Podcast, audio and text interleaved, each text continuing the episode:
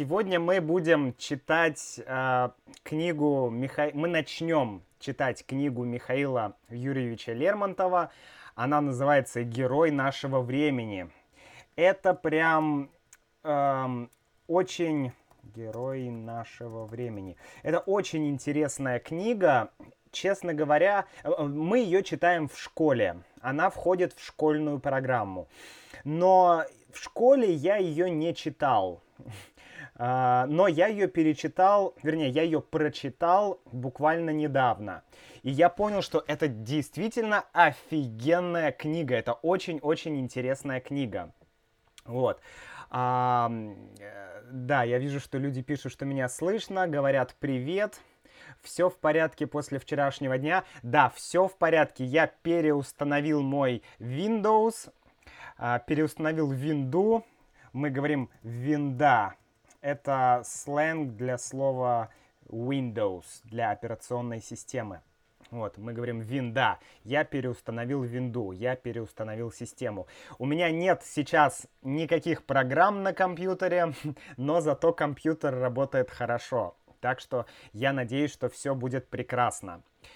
И у меня для вас, друзья, есть, значит, две вещи. Первая вещь. Во время трансляции вы увидите текст.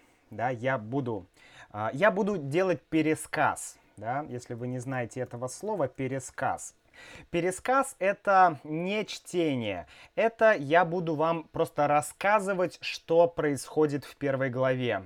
Потому что это очень длинная глава, и просто мы не сможем ее прочитать.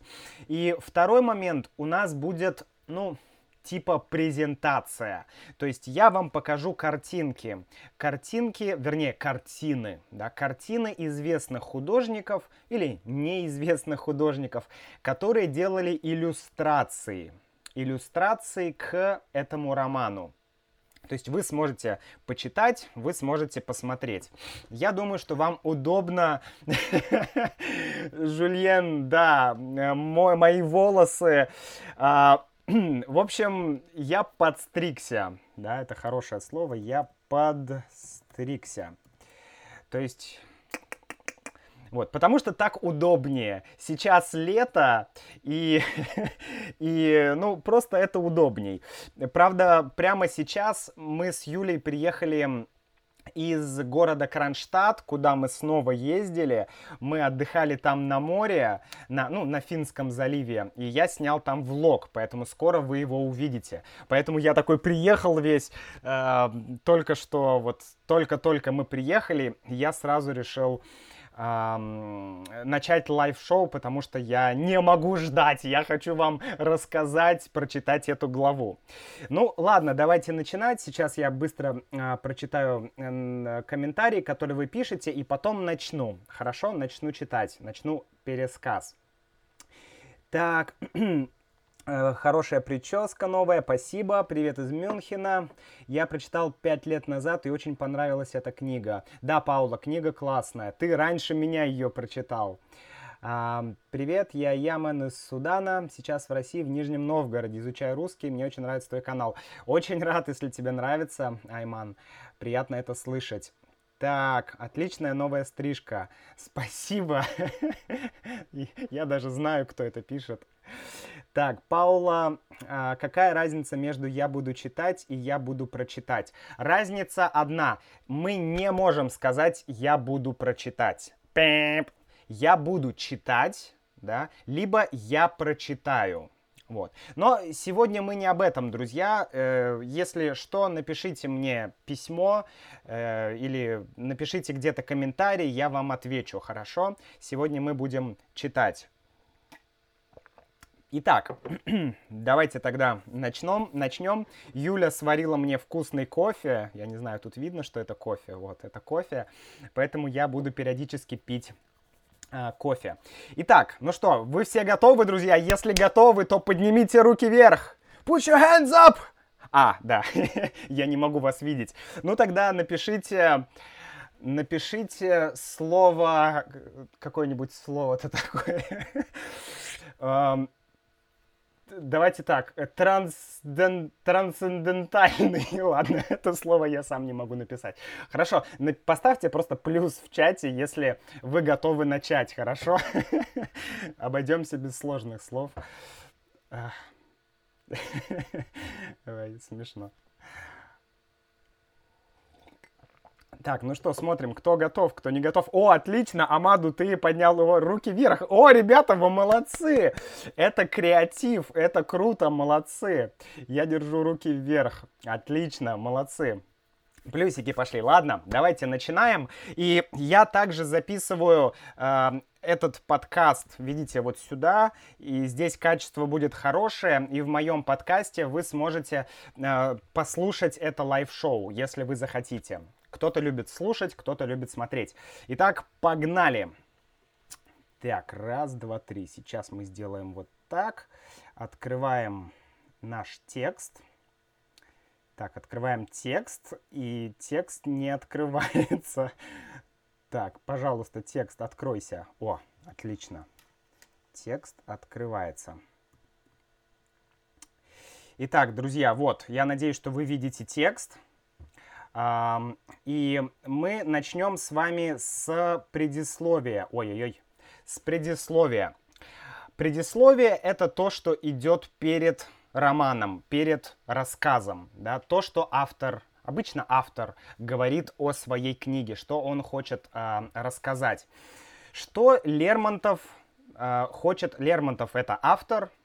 Что он хочет нам сказать в предисловии?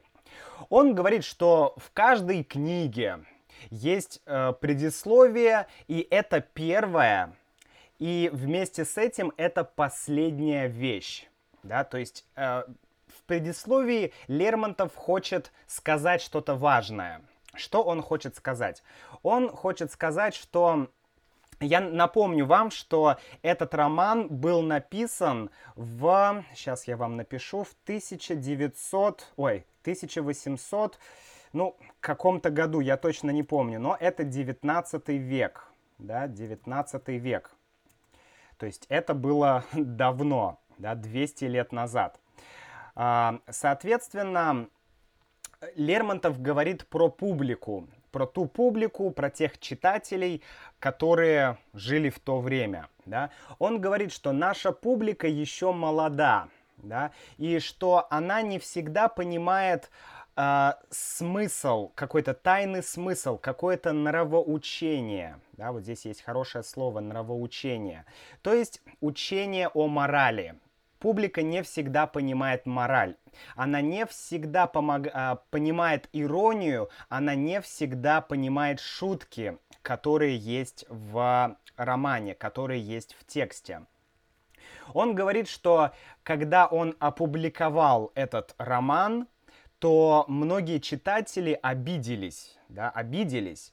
Вот он здесь пишет, да, они обиделись, потому что в этом романе Лермонтов говорит про безнравственного человека, да, безнравственный человек, человек без нравственности. То есть, опять же, это человек, который может делать плохие вещи, который может делать плохие поступки, да? Он не думает, это хорошо или это плохо. Он думает про себя, да? Он не думает о других людях. То есть у него нет понятия добро, зло, да? Он вот, у него нет нравственности. Нравственность — это мораль, да? Вот. Поэтому главный герой романа — это безнравственный человек, как говорит Лермонтов. И он говорит, что, что этот человек, да, главный герой романа, его фамилия Печорин. Давайте я напишу в чат, чтобы вы могли... Так, Печорин, Печорин. Это фамилия Печорин. Фамилия нашего главного героя, да, про которого сейчас говорит Лермонтов. Итак, он безнравственный человек, да. И многие, Лермонтов пишет, что многие меня критиковали. Многие говорили, почему ты пишешь о таком безнравственном человеке? Зачем нам слушать про безнравственного человека? А Лермонтов говорил, что я вижу, что в наше время, то есть в 19 веке, я вижу безнравственность. Я вижу очень много таких людей, как герой романа, как герой нашего времени, как Печорин. Да? Он говорит, что слишком много таких людей. И я хочу вам показать такого человека, потому что они среди нас. Да? Он говорит интересную фразу. Он говорит, что хватит людей кормить сластями, то есть сладостями. Там, конфеты, шоколад, не знаю, сахар, да, это сладости. Не надо кормить людей сладостями. Им, людям, нужны горькие лекарства, едкие истины. То есть не надо постоянно писать что-то приятное, хорошее, что все хорошо, все прекрасно, да. Нужно писать правду, нужно писать истину, нужно писать то, раскрывать, да, открывать те проблемы, которые сейчас есть как бы перед нами, да. И об этом он как раз писал. Поэтому он сказал, что он просто... Лермонтову было весело, было интересно, да, рисовать современного человека, рисовать героя того времени. И как бы неважно, он там хороший или плохой, но Лермонтов говорит, что таких людей много. Вот, последняя фраза. Он говорит, что если вы сможете увидеть этого безнравственного человека, если вы сможете понять, что это безнравственно, что это плохо, то, как человек поступает, то, что человек делает, то это уже хорошо. А уже как стать нравственным, как стать хорошим, вы сами поймете, да? То есть ключевая роль: посмотрите на плохого человека и не делайте так, будьте хорошими, да? Это вот если упростить. Итак, первая глава, друзья, первая часть, да, часть или глава. Первая глава называется Белла. Белла — это имя девушки, девушка Белла. Чтобы вы понимали, да, где происходит действие романа, давайте я вам покажу первую картинку. Это Кавказ. Видите, Кавказ. Кавказ — горы. Кавказ — это регион России, там, где находится Сочи. Вы наверняка знаете про Сочи, там была Олимпиада, и там находится регион, который называется Кавказ. И это всегда был... такой исторический, трудный, так скажем, регион в плане отношения России и Кавказа. Потому что в то время, когда происходит этот роман, на Кавказе еще идет война. Да, такая долгая, тяжелая война, потому что Российская империя хочет присоединить Кавказ. Она его уже присоединила, да, но многие борются. Люди не хотят, чтобы они были в Российской империи, да, они хотят свободы, они хотят Кавказ, чтобы был независимым, да, грубо говоря. И поэтому там происходят постоянные конфликты, да, вооруженные конфликты.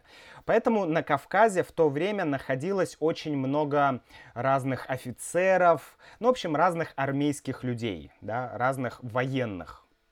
Вот, и вот, собственно, эта картина показывает примерно, где происходят события. Горы, Кавказ, тепло, красиво. Ну и война. Вот, да. Итак, поехали. Значит, он пишет, что... Значит, Лермонтов пишет про себя, да? Я — это Лермонтов в данном случае. Итак, Лермонтов едет из Тифлиса. Тифлис — это город в Грузии, это столица. Сейчас он называется Тбилиси. Да, вы знаете, Тбилиси, столица Грузии, раньше назывался Тифлис. Итак, Лермонтов ехал из Тифлиса. У него был какой-то багаж или поклажа, да, и у него также были записки о Грузии. Он говорит, записки о Грузии, путевые записки. То есть что-то он писал о своем путешествии, и у него эти записки были. Дальше. Дальше он говорит, я подъезжаю к Кайшаурской горе. Да, Кайшаурская гора. Это какая-то гора на Кавказе. Да? И он там остановился возле, ну, здесь написано Духан. Духан — это что-то вроде, ну, давайте назовем ресторан или кафе, да, только вот в те времена. То есть это какой-то трактир, таверна, не знаю, как угодно. Да? Назовем это кафе современным словом. И там было много людей, там было много горцев. Вот это хорошее слово — горец. Горец — это человек, который живет в горах. Да? Горец. То есть человек, живущий в горах. Вообще на Кавказе есть очень много разных народов. Вы знаете, да, Россия большая, много наций живет в России. А на Кавказе тоже очень-очень много национальностей. Например, здесь вы встретите грузины, да, те, кто живут в Грузии. Есть осетины, есть чеченцы. Очень-очень много разных народов, да, национальностей. И все они горцы, они живут в горах. Итак, значит, он остановился в одной таверне. Он ему нужно было нанять быков, чтобы ему нужно было, гора, да, вы представляете, ему нужно было со всем его багажом, да, у него было много вещей, ему нужно было подняться в гору, да, он потому что куда-то ехал. Соответственно, ему нужна была помощь. Он говорит, я должен был нанять быков, чтобы втащить мою тележку. Тележка — это такой, ну, это, не знаю, как машина, да, как автомобиль, только 200 лет назад. То есть это что-то, с помощью чего ты можешь перемещать багаж. Да, это тележка. Вернее, телега, да, или тележка.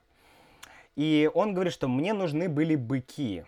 Да, быки — это, ну, корова, бык, животные, чтобы, соответственно, залезть на эту гору, чтобы преодолеть препятствия.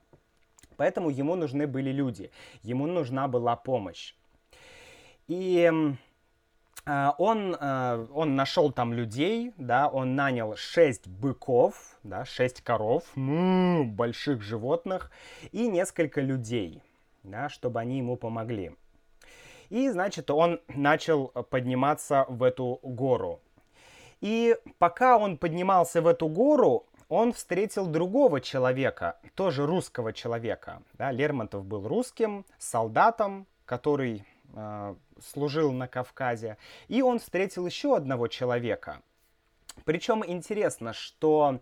давайте послушаем описание второго человека. Он казался лет 50, смуглый цвет лица, говорил, что он давно знаком с закавказским солнцем.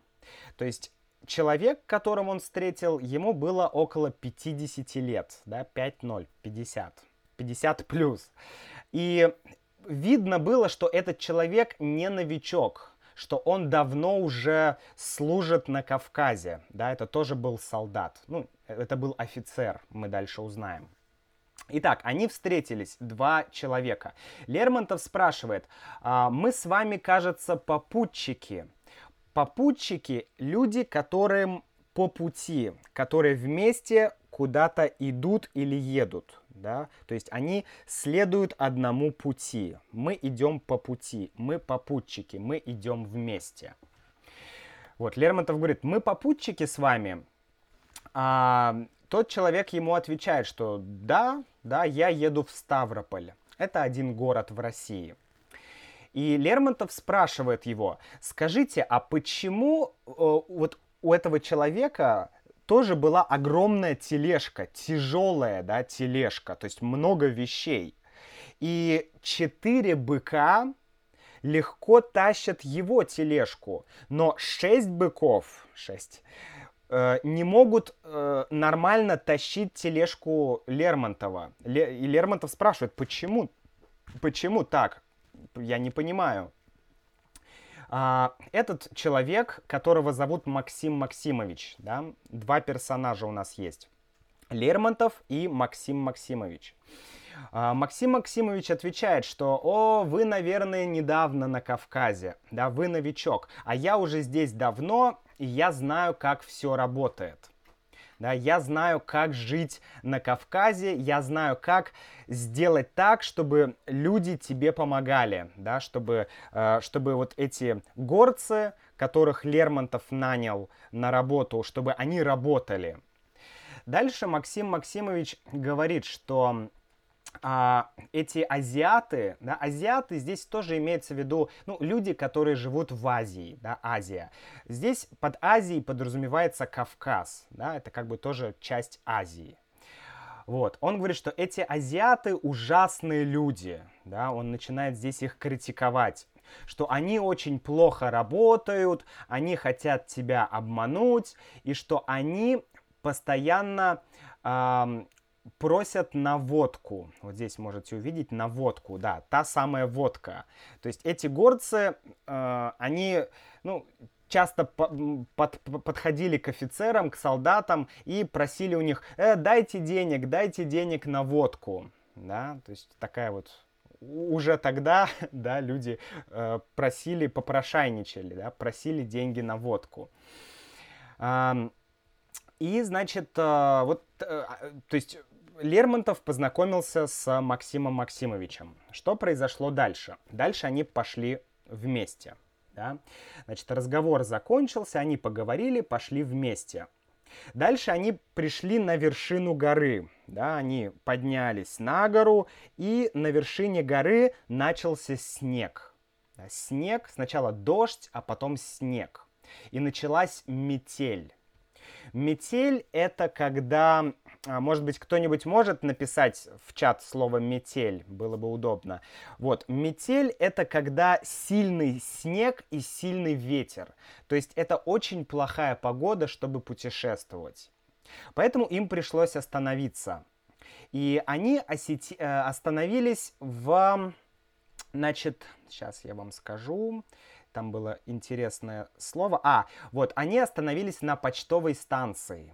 Почтовая станция, ну, то есть почта. Да, сейчас мы говорим почта. И они остановились на почту и решили, что им нужно провести ночь там. Они больше не могут ехать, им нужно остановиться здесь. Или переночевать. Да, им нужно переночевать. Итак. Но на станции не было специальной гостевой комнаты, то есть не было, так скажем, отеля, да, какого-то места, где они могли бы остановиться. Поэтому они остановились в дымной сакле. Сакля — это дом на Кавказе. Это просто маленький-маленький дом, да, маленький такой старый дом в горах, где живут обычные люди. Это не отель, это не гостиница, это просто дом. И в этом доме, да, было очень-очень-очень много людей. И Лермонтов пишет, что я пригласил Максима Максимовича вместе выпить чаю, да, выпить чаю и поговорить. Потому что, как говорит Лермонтов, чайник, да, чайник — это то, с помощью чего мы наливаем чай, да, этот прибор. Чайник — это моя единственная отрада на Кавказе. То есть это моя единственная радость. Отрада — это радость, да, потому что на Кавказе ты солдат, ты почти на войне, да, у тебя тяжелая жизнь, и чай — это твоя радость, это твоя отрада. Итак, что произошло дальше? В этом доме было очень много народу, да, очень много народу, и посередине горел огонь, потому что на этом огне готовили еду. И дым, весь от огня дым, он шел не наружу, не из дома, а весь дом был в дыму, да, то есть ты не мог видеть, везде дым. Было очень некомфортно, да. И можете посмотреть, здесь написано, что в этом доме сидели две старухи. Старуха — это бабушка, да, старая женщина. Две старухи, много детей и один грузин. Грузин — это национальность. Да? И все в лохмотьях. Лохмотья — это одежда, только очень плохая одежда, такая порванная одежда, грязная одежда, старая одежда. Мы говорим лохмотья. Да? То есть видно, что люди были очень бедные. Что происходит дальше? Они начинают пить чай, и Лермонтов спрашивает. Да? Лермонтов же писатель, он пишет свои записки о путешествиях, и он спрашивает Максима Максимовича, а было ли у вас что-то интересное? Бывали ли у вас какие-то приключения? Можете рассказать какую-нибудь историю? Да? Потому что, что делать в этом дымном доме? Надо, как-то поговорить. Истории — это всегда интересно, все любят истории. И Максим Максимович говорит, у меня есть одна история. Они начинают с алкоголя, друзья, смотрите. Значит, они пьют чай, и Лермонтов говорит, хотите, я вам в чай налью немножко рома, да? Ром — это алкоголь, алкогольный напиток, ром, да? Он говорит, хотите немножко рома в чай? Максим Максимович говорит, нет, я не пью, да? Он говорит, нет, благодарствуйте, не пью, да? Я не употребляю алкоголь. Лермонтов спрашивает, а почему? Что так? Почему? Максим Максимович говорит, что я однажды, у меня был такой случай, что я с кем-то, с каким-то другом, я был еще солдатом, да, это было давно, мы выпили, может быть, водки, может быть, какого-то алкоголя, и произошла тревога, да, тревога. Представляете, солдаты, да? А они уже немножко пьяные, да? И получается, ты пьяный солдат, ты идешь, и у них были проблемы по этому поводу. То есть они, проиграли какую-то, не знаю, битву или еще что-то. Поэтому он сказал, что после этого я не пью, после этого случая я не пью. Итак, бум-бум-бум-бум-бум. И дальше Максим Максимович начал рассказывать. Да? Он набил трубку. Набить трубку. Трубка здесь. Есть телефонная трубка, да, а есть трубка для того, чтобы курить. Да? Ты берешь табак, туда засыпаешь, поджигаешь ее и куришь трубку. Вот Максим Максимович набил себе трубку и начал рассказывать. Он начал рассказывать, что однажды он был в крепости. Крепость — это типа форта, такой форт, укрепление для солдат. Да? Я был в крепости в одной рядом с рекой Терек. Терек — это название реки на Кавказе. И это было 5 лет, почти 5 лет назад. Да? И однажды осенью к нам пришел транспорт с провиантом, то есть с провизией, то есть с едой для солдат. И в этом транспорте был один офицер, молодой человек лет 25. Да. Что это за человек? Конечно, это Печорин. Он говорит о Печорине. Теперь у нас есть три, да, главных персонажа. Лермонтов, Максим Максимович и Печорин. Да? Главный герой Печорин. И вот он говорит, был этот человек лет 25, и он должен был остаться у меня в крепости. То есть они должны были работать вместе. И он говорит, что он был такой тоненький, да, тонкий, то есть худой. Он был беленький, то есть его лицо было белого цвета. И на нем был мундир новенький. Мундир — это форма, военная форма, армейская форма, называется мундир. И мундир был новый, то есть это был молодой офицер, который только что приехал на Кавказ. Так, дальше. И дальше он говорит, что его звали Григорий Александрович Печорин. да, вот этот новый молодой человек, который приехал к Максиму Максимычу. Дальше он дает описание, да, описание Печорина, как он выглядел, что это был за человек. Он говорит, что славный малый, то есть хороший парень. Славный означает хороший. Славный был малый, только немножко странный. Да, он был немножко странным. В чем странным? Например, когда был дождь, и они были на охоте, да, охота, это когда ты убиваешь зверей, может быть, охота на кабана, охота на медведя, да, и когда на охоте был дождь, то всем было холодно, а Печорину было нормально. И наоборот, иногда, когда все сидят в комнате, Печорину становилось холодно, а всем было жарко. Да, то есть у него была странная терморегуляция у Печорина.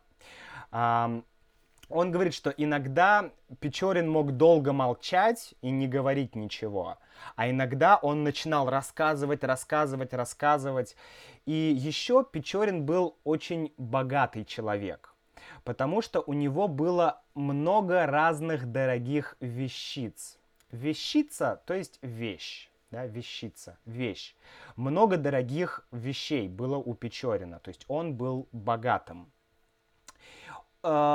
Лермонтов спрашивает, он с вами долго жил? Максим Максимович говорит, что год. Да, год, 12 месяцев они были вместе. И он говорит, что я запомнил этот год, потому что было много хлопот. Да, хлопоты — это дела. Дела или какие-то, ну, типа проблемы, да, хлопоты. Ну, вообще это синоним слову «дела». То есть было много дел, было много проблем, когда Максим Максимович был с Печориным. Так, дальше он говорит, ведь есть некоторые люди, у которых народу написано, что с ними должны случаться разные необыкновенные вещи. То есть он говорит, что есть люди, с которыми всегда происходит что-то странное, да, с ними всегда что-то происходит интересное. Вот Печорин был таким человеком, с ним всегда что-то происходило очень необычное, очень странное.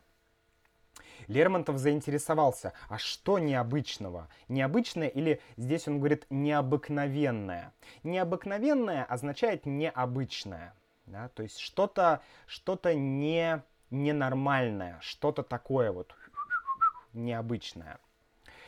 И Максим Максимович начал рассказывать историю, да? Он говорит, что... примерно 6 верст от крепости жил один мирный князь. Да? Верста, вы видите здесь слово верста. Верста — это старое название для меры длины. Сейчас мы говорим, в России мы говорим километр. Да? Раньше говорили верста. Верста примерно равняется 1 километру. Да? Примерно. Практически это 1 километр. То есть 6 верст — это 6 километров. Да? 6 километров от их крепости жил один князь. Да? Князь, местный князь. То есть кто-то из горцев. Да? И он был... у него был сын. У него был сын, которому было 15 лет. И этого сына звали Азамат. Да? То есть... Опять же, крепость, где, я так просуммирую, крепость, где жил Максим Максимович и Печорин, и 6 километров от них жил этот князь, да, горец, у которого был сын, которому было 15 лет, Азамат. Азамат — это имя. И этот Азамат часто приходил к Печорину и Максиму Максимовичу. И они общались, они чем-то его угощали, не знаю, конфеты, там, шоколад, не знаю, что у них там было. Может быть, Твикс или Сникерс, что там было 200 лет назад. И один раз Максима Максимовича и Печорина князь пригласил на свадьбу. Да? Интересно, на свадьбу. Это была свадьба старшей дочери князя. Да? У князя был сын Азамат, и было две дочери. Младшая дочь и старшая дочь. Так вот, старшая дочь, у нее была свадьба. И Максим Максимович с Печориным пришли на свадьбу, и тут рассказывается про свадьбу, как происходила свадьба, свадебные обряды, ритуалы. И, значит, к Печорину подошла на свадьбе одна девушка. Это была младшая сестра князя, да? И ее звали Белла. Да? Ну, мы пока еще не знаем, но ее звали Белла. Она подошла к Печорину и начала петь ему песню. И Печорин не понял, он не знал этого языка, это было на татарском языке, да, татарский язык. Поэтому Максим Максимович перевел Печорину, что она пела. И она, Белла, пела Печорину что-то хорошее, да, какой-то комплимент, что ты мне нравишься, да, что-то такое. И давайте я вам покажу еще одну иллюстрацию. Смотрите, вот, значит, у нас вот это Лермонтов и Максим Максимович переходят через, вернее, идут в гору. Помните, мы читали, да, они идут в гору. Вот, видите, у них быки здесь, вот они рядом вместе идут, а здесь вот горцы, видите, вот раз, два, вот там три, это местные люди, которые им помогают. Да, это мы с вами прочитали. Вот теперь свадьба, да, то, что мы сейчас, о чем я говорю. Вот это Печорин, видите, офицер, да, вот это Максим Максимович сидит здесь. И вот эта девушка, это Белла, да, и вот здесь свадьба, видите, свадьба происходит. Кто-то играет на музыкальном инструменте вот здесь, кто-то тут тоже играет на бубне, да, то есть, ну, люди веселятся, это свадьба. И Белла поет песню Печорину, да. Давайте посмотрим еще на Беллу. Здесь есть другая иллюстрация Беллы, да, вот это Белла. Очень красивая девушка. Да, очень красивая. Итак, значит, Белла спела какой-то комплимент Печорину. И когда Белла ушла, то Печорин сказал Максиму Максимовичу: «А, Белла такая красивая, Белла такая хорошая, да? Белла прелесть». Прелесть. Прелесть означает что-то красивое. Да, прелесть, красивая. Если девушка прелесть, значит, она красиво поет, красиво говорит, не знаю, она сама красивая, да, это означает прелесть. Что-то красивое, что-то хорошее. Вот Печорин говорит: а, Белла прелесть. То есть Белла очень-очень сильно понравилась Печорину. Дальше, что здесь пишет Лермонтов? Она была, Белла, была хороша, высокая, да, тоненькая, и глаза у нее были черные. Ну, потому что она была с Кавказа, да, там у людей обычно черные глаза. Но не только один Печорин смотрел на Беллу. Был еще один человек, давайте посмотрим, может быть, он есть на иллюстрации. Был еще один человек, который смотрел на Беллу. Ну, давайте, может быть, вот этот человек, да, может быть, вот это он. Значит, то есть был еще кто-то, кому Белла нравилась. Что это был за человек? Да, это был человек по имени Казбич. Казбич. Это был старый знакомый Максима Максимовича, то есть какой-то человек, которого Максим Максимович знал, да, Казбич. Итак, у нас есть Печорин, Максим Максимович, да, Белла, это дочь князя, и есть Азамат, сын князя, и есть еще Казбич. Казбич — это, ну, какой-то знакомый Максима Максимовича. И Казбич — это интересный персонаж, интересный человек, потому что он вроде бы мирный, то есть он не убивает там русских солдат, да, он не воюет, но он всегда что-то делает такое нехорошее. То есть это типа такой бандит, да, разбойник. Здесь написано, что он разбойник. Разбойник означает бандит. То есть он может что-то украсть, он может сделать что-то такое плохое, небольшое, да. Вот это Казбич. И Казбичу тоже понравилась Белла. И он на нее смотрел. Белла. Дальше. У Казбича, очень важный момент, была очень хорошая лошадь. Да? Лошадь. Очень хорошая лошадь. Здесь много написано про эту лошадь, что эту лошадь знали...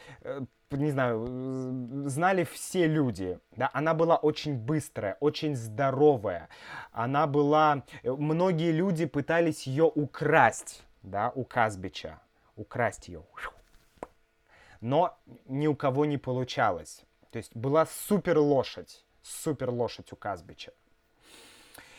Дальше, Максим Максимович вышел из этого дома, да, я напомню, что они... были на свадьбе, Максим Максимовичу стало душно, да, стало жарко. Вот он говорит, душно стало. И он вышел на воздух, то есть вышел из дома. Была ночь, и он хотел посмотреть, где их лошади, да, на которых они приехали на свадьбу, где лошади. Он начал идти в сторону лошадей, и вдруг он услышал, что два каких-то человека разговаривают. Он начал слушать, о чем они разговаривают. И он услышал разговор двух людей. Это был Казбич и это был Азамат, да, сын князя, и вот этот разбойник Азамат, у которого хорошая лошадь. Вернее, разбойник Казбич, у которого была хорошая лошадь. И Азамат...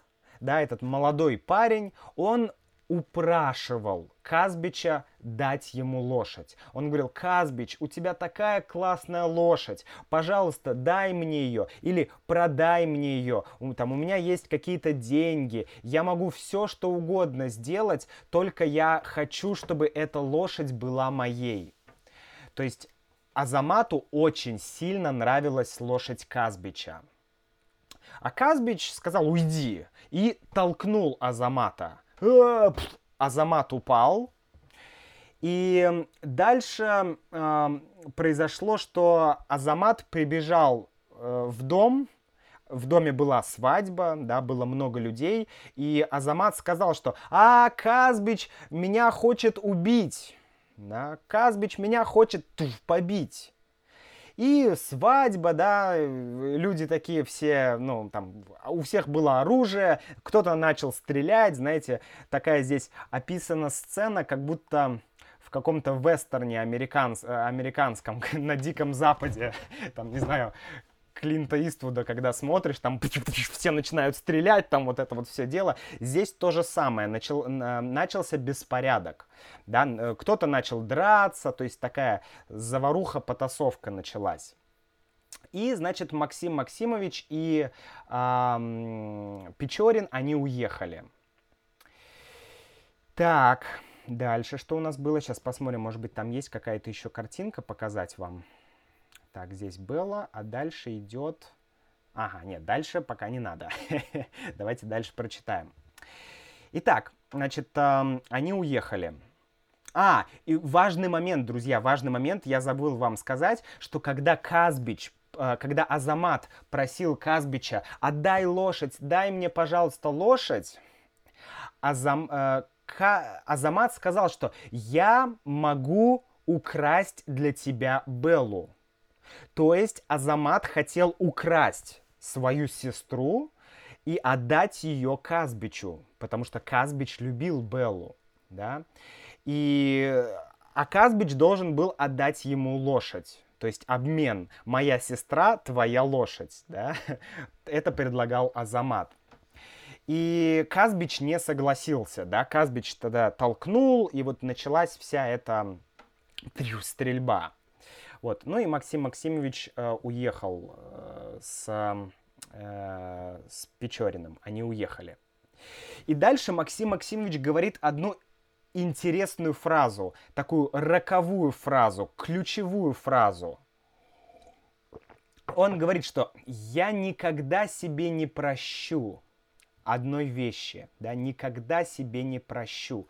То есть я не хотел, если бы я знал, я бы не делал этого, да, лучше бы я не делал этого. Чего не делал бы?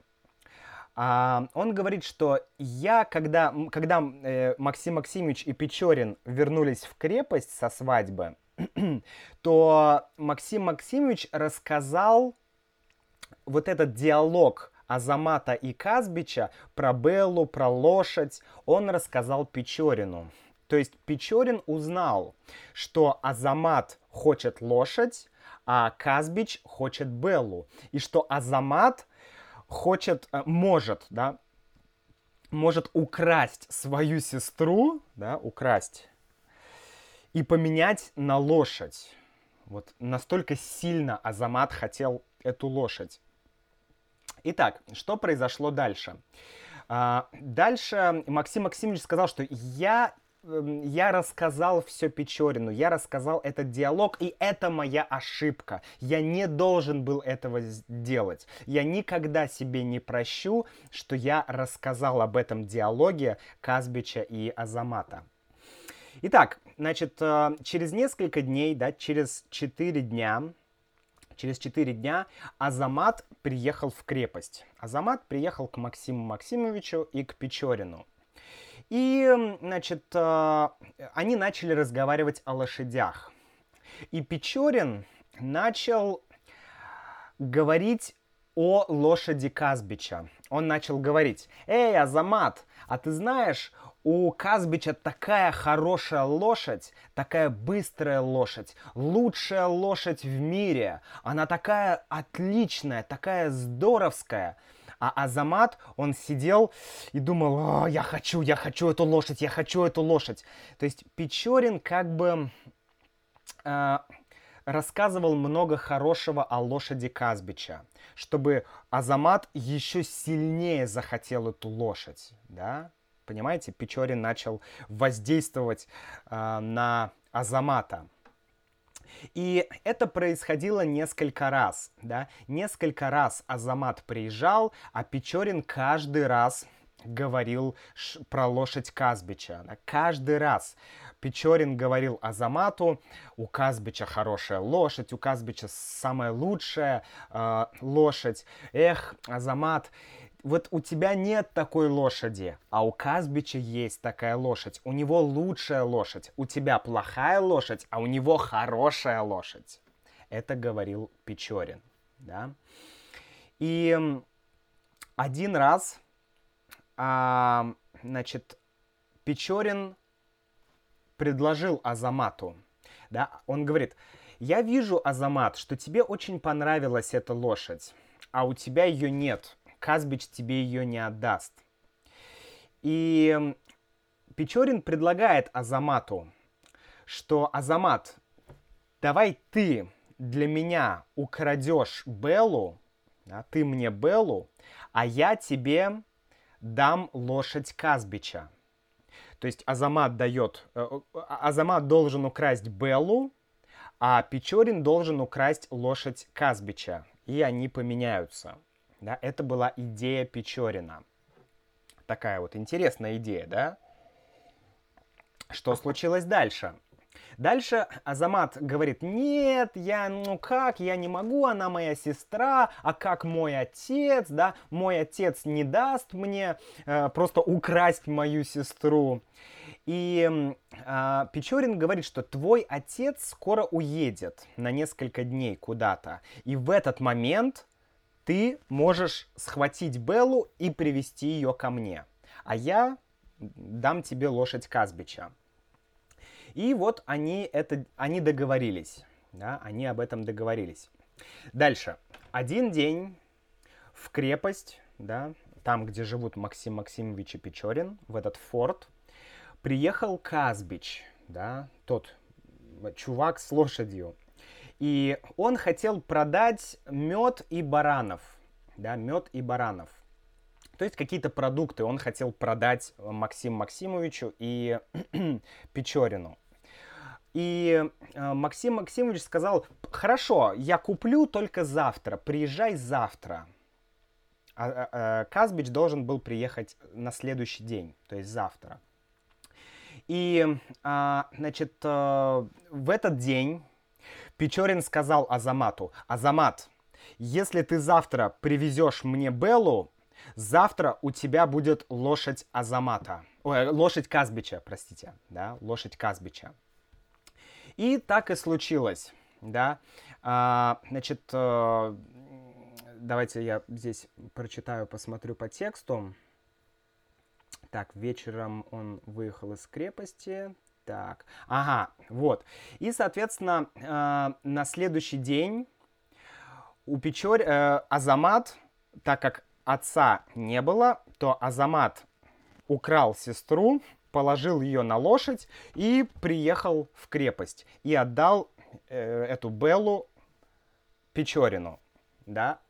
И Печорин, когда на следующий день Казбич приехал, он украл у него лошадь. Давайте прочитаем, как это было, как это случилось. Смотрите, значит, Казбич приехал к Максиму Максимовичу, чтобы продать ему, да, мед и баранов. И Максим Максимович пригласил его на чай, они сидели, пили чай, и вдруг Казбич что-то услышал. Он понял, что кто-то уезжает на его лошади. Он побежал быстро, выбежал из дома и увидел, что кто-то украл его лошадь. Кто это был? Ну, конечно, Печорин. Да, Печорин украл его лошадь, чтобы поменять на Беллу. И что случилось с Казбичем? Да? Он закричал: «А, моя лошадь! Моя лошадь!» И он начал дрожать, да? «Моя лошадь!» И дальше он побежал за Печориным, да, он не знал, конечно, что это Печорин, Казбич не знал, кто украл его лошадь. Он бежал, бежал, бежал, и потом просто упал и начал плакать, да.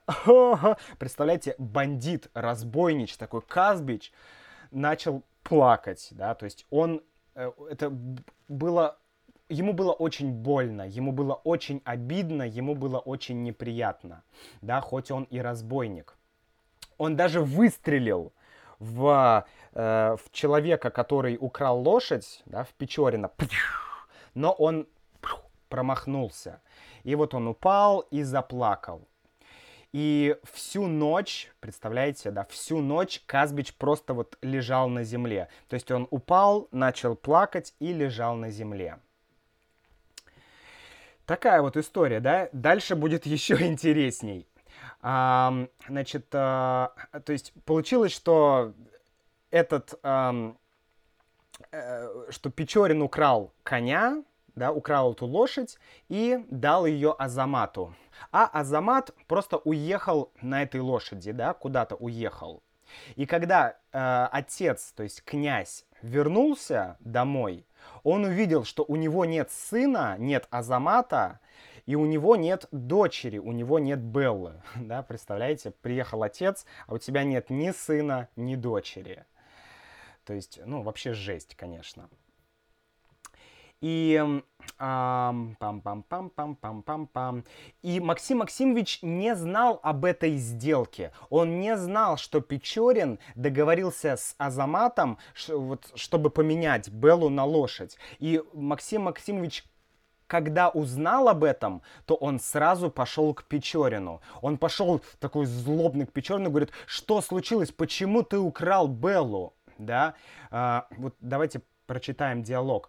Максим Максимович говорит: послушай, Печорин, это нехорошо. Что нехорошо, говорит Печорин, что ты украл Беллу, что ты увез Беллу. А Печорин говорит: но она мне очень нравится, да, я ее люблю. Дальше Максим Максимович говорит: а что случится, когда отец Беллы узнает, что она здесь? А Печорин говорит: а он не узнает, да? Как отец узнает, что она здесь? Никто не узнает, Максим Максимович. И Максим Максимович не знал, что делать. Да, он знал, что это плохо, но он не знал, что он с этим может сделать. Итак, что произошло дальше? Давайте посмотрим, может быть, у нас есть картинка дальше. Да, вот дальше Белла, значит, что случилось с Беллой? Белла начала жить у Печорина. Конечно, ее украли, да, она как бы... Она не хотела быть с Печориным, но ее украли, и Печорин держал ее в своей комнате. Поэтому, конечно, вначале Белла была... Она постоянно плакала, она была очень грустная, да. Она не улыбалась, она не веселилась, то есть, ну, ей было плохо. Блин, тебя украли, да, тут как можно быть вообще веселой? И интересно, как Печорин, как бы, что он с ней сделал, да, что он с ней сделал. Давайте прочитаем. Печорин долго пытался уговорить Беллу, чтобы она... была с ним, да, чтобы она улыбалась, чтобы все было хорошо у них. И он пробовал таким способом, да, таким методом с ней поговорить, но Белла все равно как бы не хотела быть с ним. Он пробовал так, он пробовал так, он пробовал так, ничего не получалось. Один раз он попробовал купить ей красивое платье. Вот, он подарил ей красивое платье, да, какое-то. Он сказал: «Белла, держи тебе красивое, очень дорогое платье». Ну и Белла, это немного помогло, да, она стала как бы, ну, ей стало лучше, но все равно она не полюбила Печорина, да, она все равно как бы держала дистанцию. И тогда Печорин придумал одну вещь. Давайте я вам прочитаю. Так.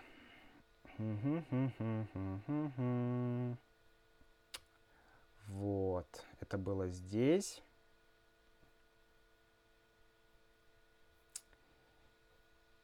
Сейчас я вам расскажу. Вот, да. Рано утром, одно утро...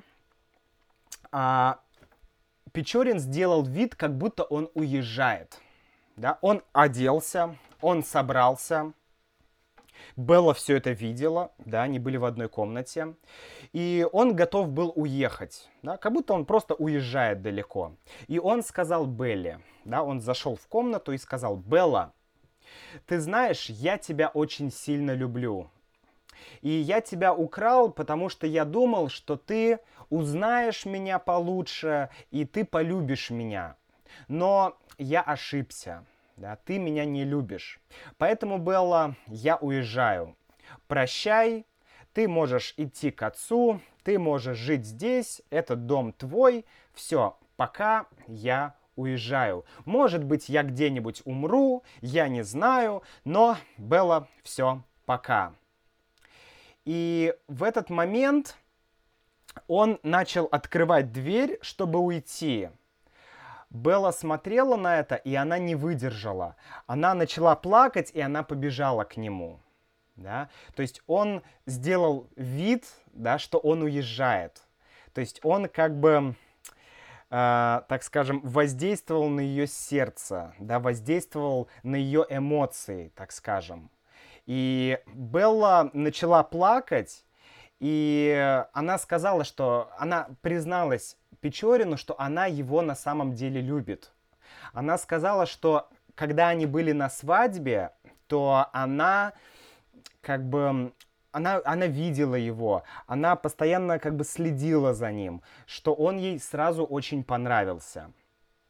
И, в общем, в принципе, постепенно Белла привыкла к Печорину, они начали быть вместе, и вроде бы все было хорошо, да. Вот, давайте я посмотрю, может быть, есть какие-то картинки. Да, вот видите, Белла здесь очень такая грустная, печальная, меня украли. Так, а потом... Так, ладно, это уже следующее.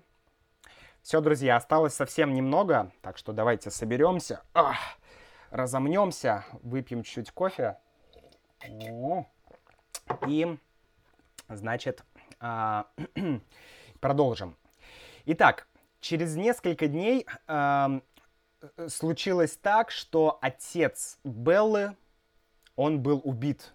Да, он умер, он погиб. Кто-то убил отца Беллы. И кто это сделал, как вы думаете? Кто убил отца Беллы? Это сделал Казбич. Казбич подумал, что у Казбича, помните, украли лошадь, да? И Казбич подумал, что это сделал Азамат, да? И он подумал, что отец знал, да, что отец как бы помог Азамату украсть лошадь у Казбича. Поэтому он убил отца Беллы, убил отца Азамата. То есть видите, как одно действие Печорина, и сразу такой снежный ком появился, сразу огромное количество трагических событий, да, но это еще не все. И Максим Максимович и Печорин не сказали Белле, что ее отец мертв, что ее отец убит. Да? Они ей не говорили какое-то время. Так, что дальше? Так, ну, дальше здесь Лермонтов снова описывает, значит, вы помните, да, эту всю историю рассказывает Максим Максимович Лермонтову, да, когда они находятся на горе.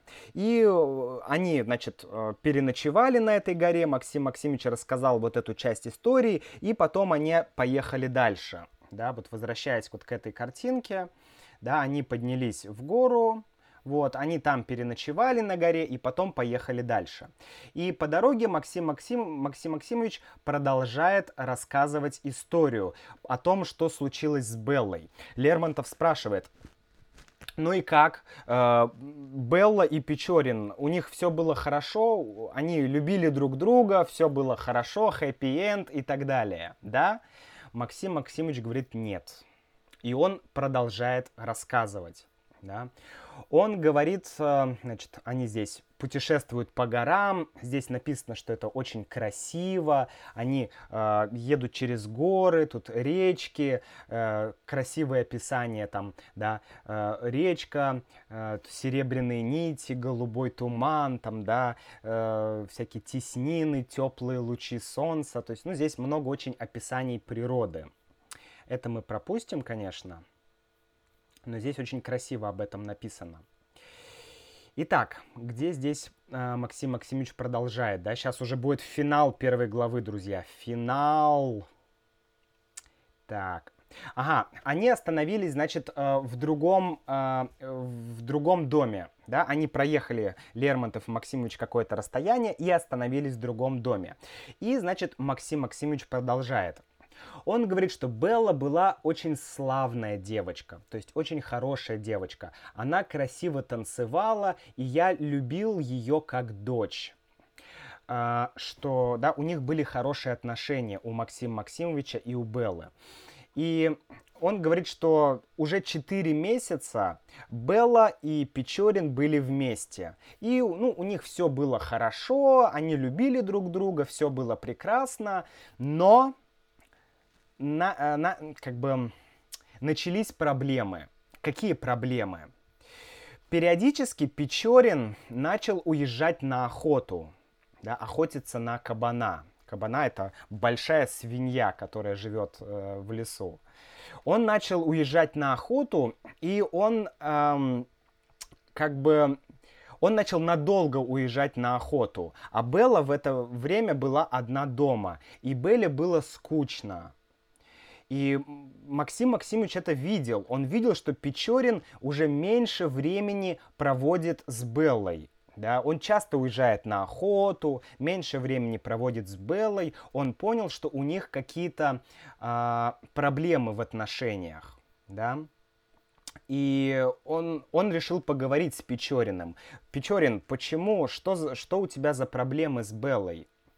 Печорин сказал, что... Так, сейчас это было вот здесь. Он сказал, что Максим Максимович, дело в том, что я люблю Беллу, я любил Беллу, Но мне с ней стало скучно. Дальше он говорит, что когда я был не на Кавказе, когда я был в столице, а столица тогда была не Москва, а Санкт-Петербург, что когда я был в столице, мне тоже там все было скучно, да, я не знал, что делать. У меня были девушки, но мне тоже стало скучно, когда у меня стало слишком много девушек. Я не знал, чем заняться, да, мне как бы все надоело.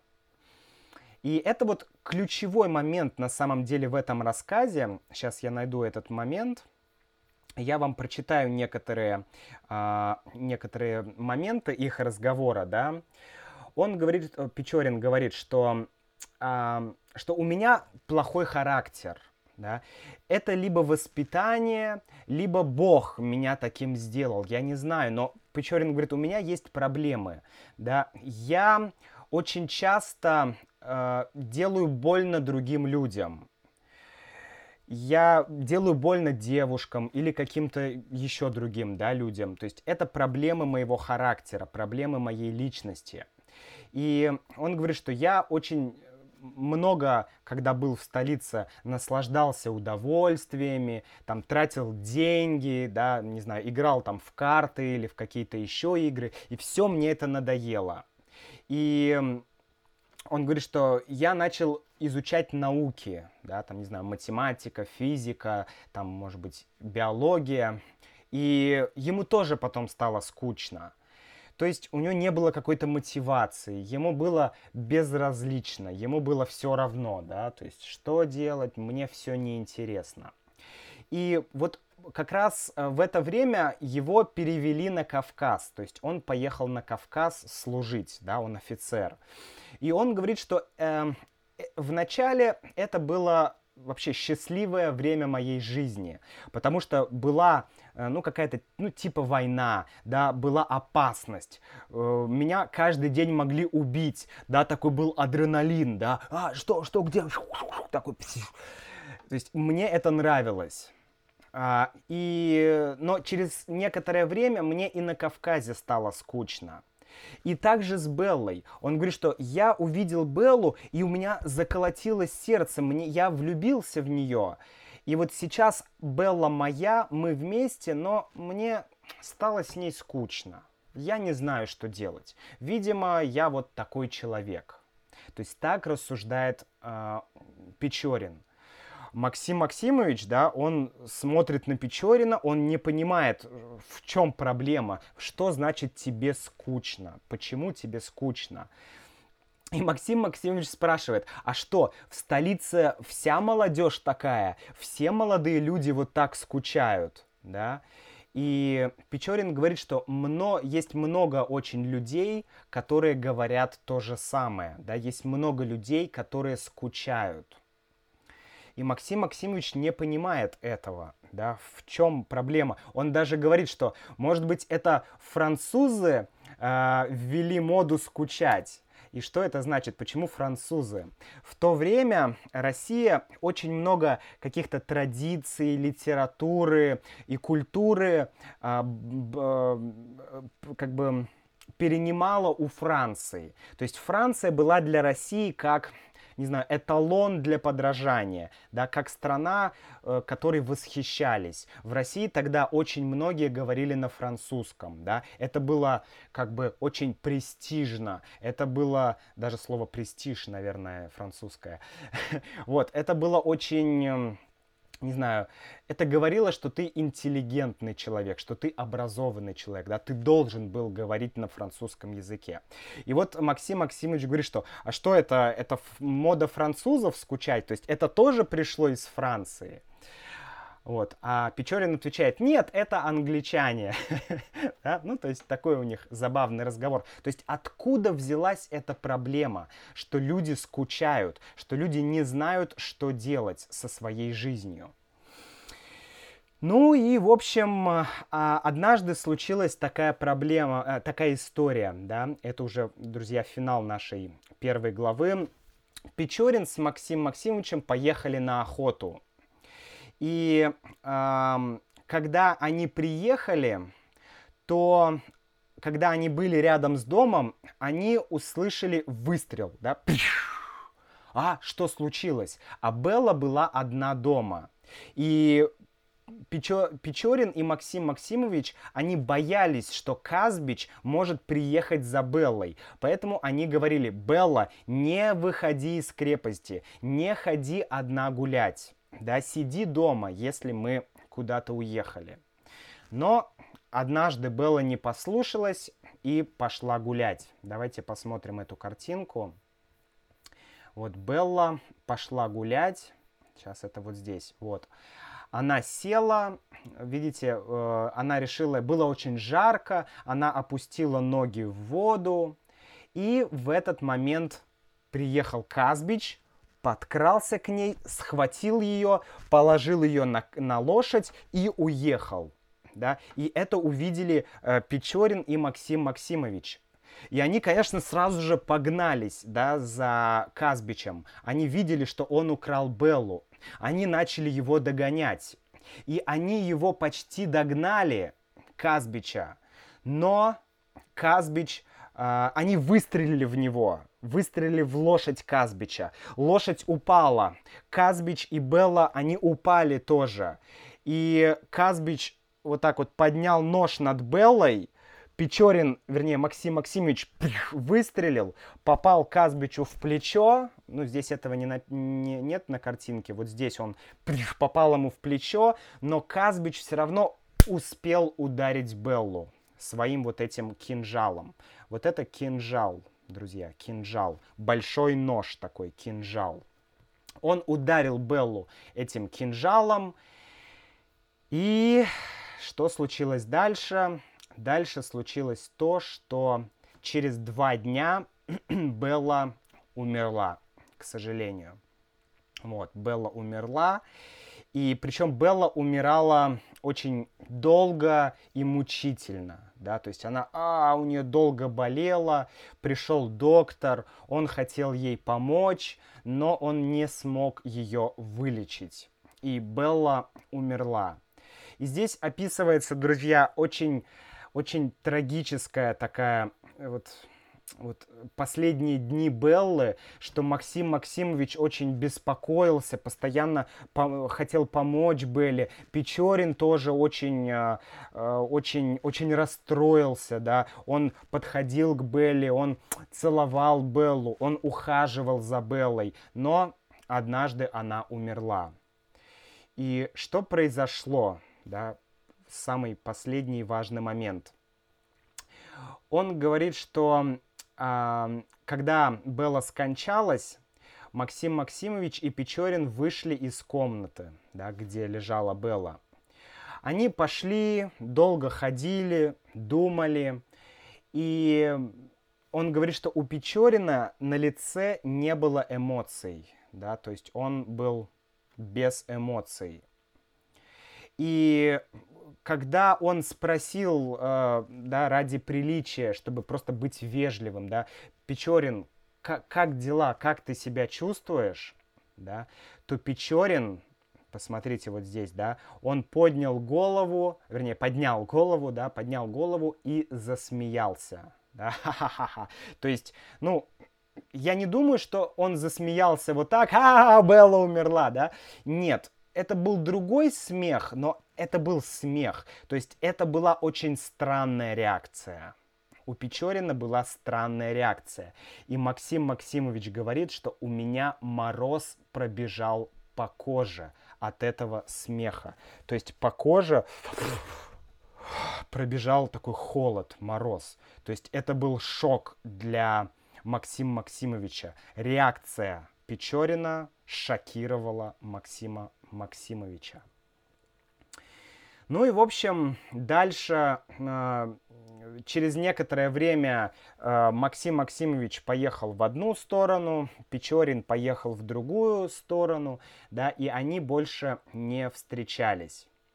И Лермонтов заканчивает эту главу тем, что он говорит: сознайтесь, что Максим Максимович человек достойный уважения. Да? То есть подтвердите, скажите, правда, Максим Максимович хороший человек. Если вы скажете, что он хороший человек, то я буду рад. Значит, я не зря написал эту главу, этот рассказ.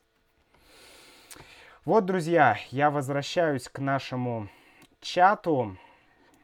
Так, это был довольно долгий, очень долгая такая, час 16 мы с вами читали, я вам рассказывал, да. То есть в чем основная суть, да, первой главы? Основная суть, она показывает два человека. Печорина, вот этого молодого человека, которому стало все скучно, все неинтересно. Он начал развлекаться, он начал как бы получать удовольствие с помощью каких-то интриг, с помощью каких-то таких темных дел, да, плохих дел, которые были трагическими. И вот из-за того, что сделал Печорин, погиб отец, погибла Белла, кто еще? И, ну, пока все, погиб отец и погибла Белла, да. То есть это трагическая история. И вот Лермонтов говорит, что посмотрите, да, какой результат был действий Печорина. И посмотрите на Максима Максимовича. Максим Максимович здесь человек такой нравственный, да, вот что называется, мораль у него есть. То есть он знает, что хорошо, а что плохо. То есть такое противопоставление. Печорин Максим Максимович, да, автор нам это показывает. Так, в общем, друзья, давайте я немножко прочитаю ваши комментарии, значит, что вы писали в общем и целом. И если у вас есть вопросы, то вы можете их задать, потому что я с радостью на них отвечу. Может быть, что-то вам было непонятно. А Печорин происходит от печали, Макс? Нет, Печорин, он Печорин. Печорин, фамилия. Поэтому это не печаль. Но если разобраться в фамилии Печорин, я не знаю, надо посмотреть. Может быть, в следующий раз я посмотрю этимологию слова Печорин, да, фамилии, почему такая фамилия. Может быть, в этом есть смысл. Потому что часто в русской литературе в имени человека скрыт смысл. Но вот так вот сразу я сейчас не могу сказать Печорин, Печорин. Может быть, беспечный, но нет. Я лучше посмотрю. Так, люди многие пишут привет из солнечного Мюнхена, из Брюсселя, метель. О, спасибо, друзья, что написали это слово. Так, Гирт, о, привет, из Нидерландов, да, Гирт, я помню. Ты спрашиваешь, что значит такс? Там частица какая-то. Это очень интересно, такс, да. Иногда вы можете в русской литературе встретить такс или дас. Это означает вежливость. Например, такс означает так, сударь. Да, да, сударь, дас. Так, сударь, такс. Сударь — это что-то типа сэр, да, или там мистер, да. То есть да, мистер, да, сударь, дас, да. Такого плана. То есть это люди использовали раньше, когда они... ну, просто хотели подчеркнуть вежливость, да. Мы можем говорить «ты», можем говорить «вы». Это тоже, да, вежливость. И вот это тоже показатель вежливости, да. «Дас», я напишу «дас», грубо говоря, означает «да, сударь». Да? «Сударь» — это русское слово для «мистер» или «сэр». Я надеюсь, я ответил на твой вопрос. Так... Так, чайник, отрада, радость. О, Денис Денисов, спасибо большое тебе. Чай — это и отрада Макса. Именно, именно, это моя отрада тоже. Так, пам-пам-пам. Несколько лет на охоте за честным человеком. Да, спасибо, пожалуйста. Получи огромное объятие от ТКТ BC Мексика. Спасибо, Габриэла, спасибо большое. Привет из Лондона. Так, именно то, что я думал, Дикий Запад США. Да, Джерри, действительно, я когда читал этот фрагмент, у меня появились такие ассоциации. Обменять сестру на лошадку просто прелестно. Жестокий век, жестокие сердца. Ну, да. Ну, надо всегда понимать, в каком культурном контексте написан роман. Да, и без этого невозможно понять вот смысл романа. Поэтому это хорошо, если вы сможете прочитать историю России, ну, как бы историю Кавказа 19 века, друзья. Я вам рекомендую, это ваше домашнее задание. Можете на вашем родном языке, на английском, как угодно. Прочитайте историю Кавказа и России 19 века, да, Кавказские войны. Можете прочитать, это даст вам более полное понимание, что происходило в то время. Так, ой, спасибо, Кристина говорит, что я очень милый с этими волосами, но мне, честно говоря, не очень нравится, но это удобно, это практично, я человек практичный, я человек, которому нравится практичность. Так, хорошо, что значит слово «прелесть»? Прелесть, да, прелесть. Давайте я напишу еще раз. Прелесть. Прелесть означает, ну, что-то хорошее, да, прелесть. Давайте какой-то пример. Мы можем сказать про девушку, да, эта девушка прелесть. Мы можем сказать про, не знаю, какой-нибудь... не знаю, произведение искусства. О, эта подставка просто прелесть, да, она очень хорошая, она очень красивая, это прелесть. Что-то приятное, что-то... Если взять, рассмотреть это слово, да, прелесть, то там есть корень лесть. Но хотя ладно, я не думаю, что сейчас мы будем так глубоко уходить. Короче, приятно, хорошо... Прелестно, да, это синонимы. Итак, ну что, друзья, значит, Печорин, орущий за печью, возможно. Может быть, кто знает, надо посмотреть.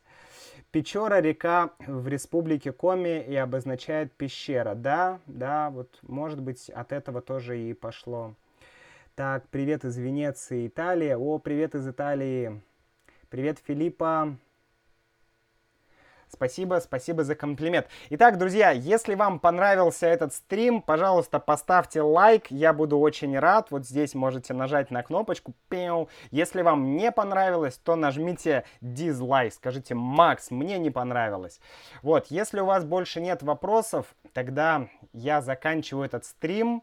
В следующий раз мы будем читать 2 главу. Я постараюсь в следующий раз сделать... покороче ее немножко, чтобы не так много времени это заняло, потому что 1:25, но это все-таки многовато.